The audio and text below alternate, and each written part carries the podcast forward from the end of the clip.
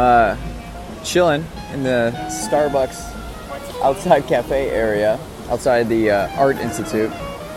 We got a got a dude playing the jazz clarinet over there. When he's not playing, he's smoking smoking cigs. Uh, got a lot of tourists out today. It's, it's rainy, so it's it's a little different of a day. A little quieter, a little bit more relaxed. Chicago's known for. I mean, we have a lot of gray, gray weather.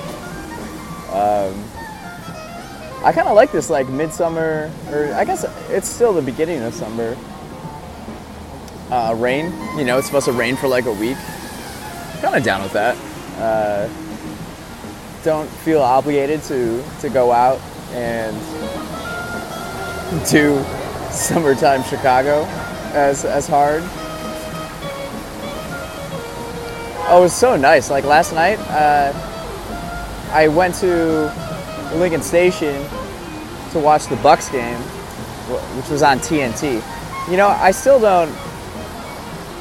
I could acquire someone's login and password for like ESPN and, and TNT, but I don't know. I just haven't. I can just go to Lincoln Station and watch it. So I watched the Bucks game with Felipe. Unfortunately, the Bucks lost, but I'm not. I'm not. I'm not too worried.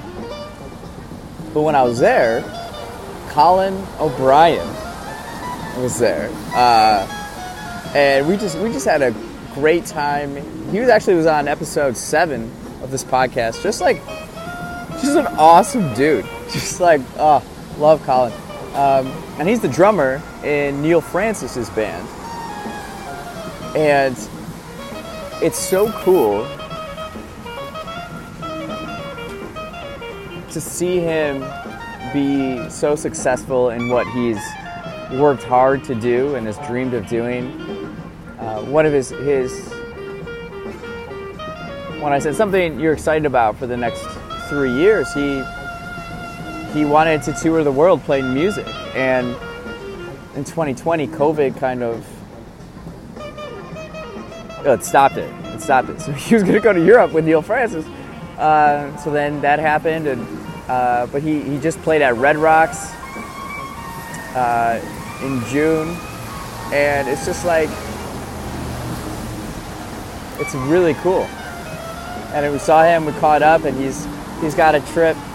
He's going to like, uh, right? He's going to all these places. It's so cool, and and he's such an awesome person. It was great to great to see him. It's a, something that's interesting about life right now is how all my friends are are like doing really cool things and are like advancing in everything that they're doing. So like these are just like my friends, but now they're, you know, they're COO of this or they're, you know, the drummer of, of that band or they're playing, you know, it's crazy. I got I got really cool friends. uh, and it's yeah. The night before we went to uh, Green Mill with Wesley Taylor. That was a lot of fun. Uh, yeah. Yeah, it's, I'm, I'm really getting into the summer now. Um, it seems to be going really quickly. I don't know.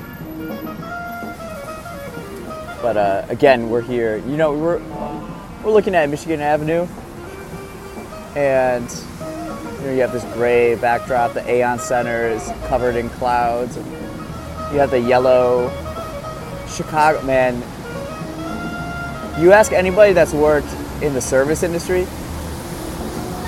a color that sticks out to them with the city is these like yellow lights that the city has on the streets, the street lights. It's it's kind of ugly, but it's very distinctive. And so they're they're on right now. It's only like four o'clock in the afternoon. Uh, something I'm into is umbrella fashion. Uh, I have a really nice umbrella. It goes with my my aesthetic, as the kids say these days. Uh, navy blue, got Got a wood handle. It's pointy. Can point at things. It's really great.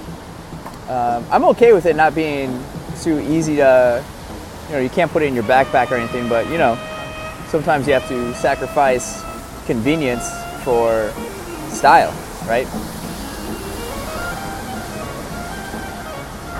Yeah, that guy's crushing the, the clarinet. So we got like a hot pink over there. We got like a black and white. Ooh, it's kind of like an optical optical illusion umbrella. I like that. We got black, standard black one. Um, some a trend I've noticed. uh, An older gentleman just walked past me wearing a suit and these like Asics sneakers, like running shoes. I think that look is ugly. I, I'll watch like uh, ESPN or TNT when they're doing the like breaking down, you know, pregame or halftime or whatever. They're wearing like I think it just looks bad, but I don't know. Maybe that's just me.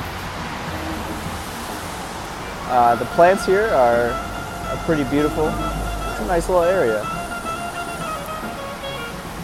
The Obama portraits are at the Art Institute. Uh, I'm, gonna, I'm gonna go check those out. I think it's I think it's cool. It's a different different take on like presidential portraits, and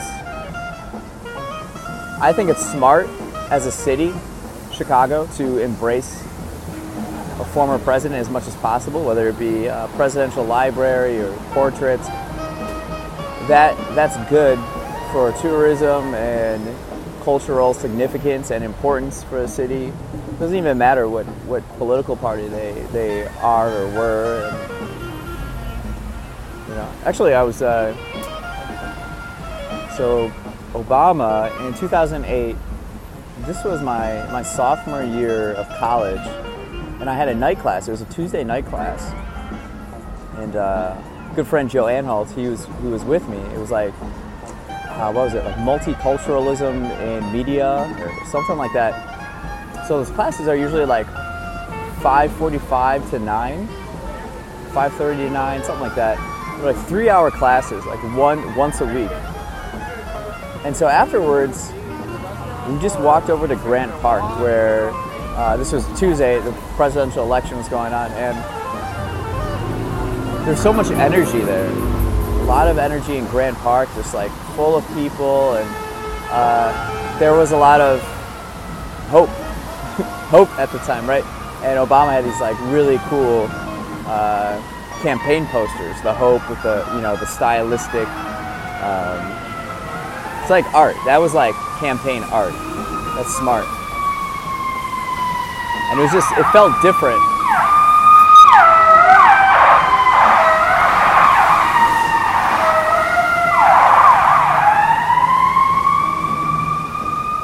Sometimes the uh, Chicago fire trucks and ambulances, they are just way too loud. I have to cover my ears. I don't know if that's me and I'm just getting sensitive as I get older, my ears. Or like working in a bar for, for so many years and like, you know, my, the music and going to shows, I don't know. Um, but anyways, we went to uh, Grant Park. That was a really cool event, and so it's almost coming in a full circle with uh, presidential portraits here. Um, because uh, so because of COVID, that the museum, the Art Institute, doesn't have the members cafe open. It's closed. So that's what I would usually do. I'd go down there and get some free coffee, hang out and Uh, they got this really cool kind of oasis part, kind of. Uh, uh, I don't know. There's probably like a fancy term for it, but you, you walk out and it's like this square, and they have like fountains and water, and then and just plants and, and just tables and chairs. You can just relax, and a lot of the city traffic you're hearing now, you wouldn't be able to hear. It's kind of insulated from that, and that's what I usually do in the summer. It's so beautiful.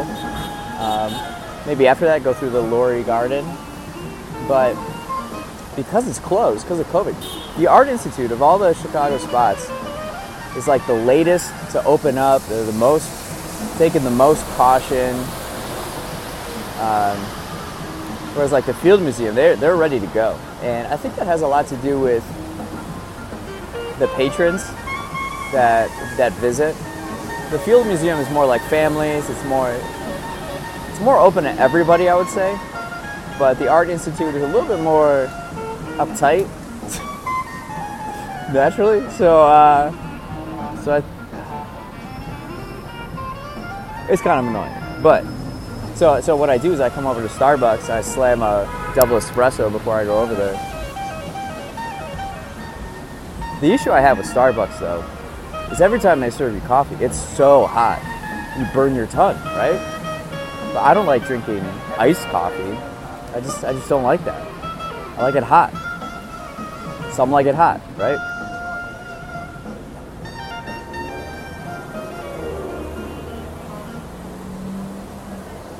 So, we're uh So that's the end of the song. He's gonna smoke a, a cigarette now.